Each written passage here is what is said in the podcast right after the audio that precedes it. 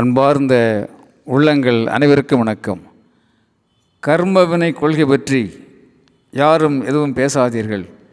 யாருக்கு வேண்டுமானாலும் எது வேண்டுமானாலும் எப்போது வேண்டுமானாலும் நடக்கலாம். ஆகவே கர்ம விதி என்பதோ வினைப்பயன் என்பதோ பெரிய மோசடி. அவைகளெல்லாம் பெரிய அராஜகங்கள். சொல்பவர் தொண்டு செய்து பழுத்த பழம் தூய தாடி மார்பில் விழும் மனக்குகையில் சிறுத்தை எழும் மண்டை சுரைப்பை உலகுதொழும் என்று பாவேந்தரால் பாராட்டப்படுகின்ற நம்முடைய தந்தை பெரியார் அல்ல. சொல்பவர் உலகத்தினுடைய பெரிய அறிவுஜீவி விவேகி நகைச்சுவையாளர் என்று வரலாறு கொண்டாடுகின்ற முல்லா நஜீரீன் தான் கர்மவினை ஒரு அராஜகம் என்று பேசுகிறார். நண்பர்களே ஒருமுறை முல்லா நஜீரீன் தெருவிலே நடந்து கொண்டிருக்கிறார் பள்ளிவாசல் வழியாக நடந்து கொண்டிருக்கிறார். அந்த நேரத்தில் ஒருவர் தொழுகைக்காக மசூதியின் மினாரின் உச்சிக்கு போய் கொண்டிருக்கிறார். கால் இடறி உச்சியில் இருந்து கீழே விழுந்து விடுகிறார். எதிர்பாராத விதமாக அவர் முல்லாவின் தோளின் மீது விழுந்து விடுகிறார். முல்லாவுக்கு தோளிலே எலும்பு முறிவு. முல்லா மருத்துவமனையிலே சேர்க்கப்படுகிறார்.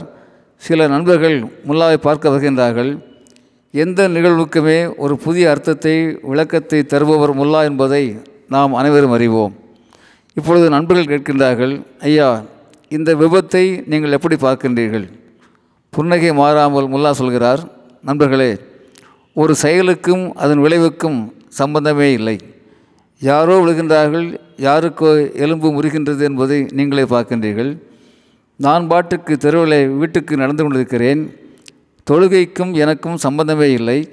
ஆனாலும் இப்படி நான் மாட்டிக்கொண்டேன். ஆகவே கர்ம வினை பற்றி யாரும் பேசாதீர்கள் என்று வேண்டுகிறார்.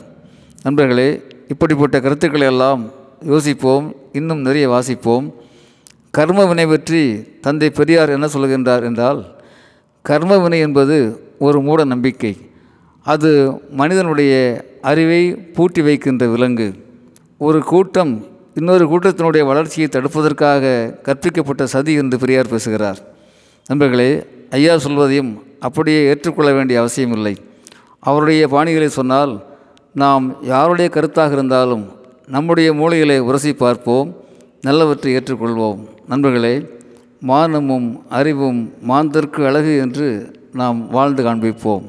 மானமும் அறிவும் மாந்தற்கு அழகு என்று உணர்ந்து அதன்படி வாழ்ந்து காண்பிப்போம். அன்புடன் அரங்க கோபால் இயக்குனர் சிபிஐஏஎஸ் அகாடமி கோவை.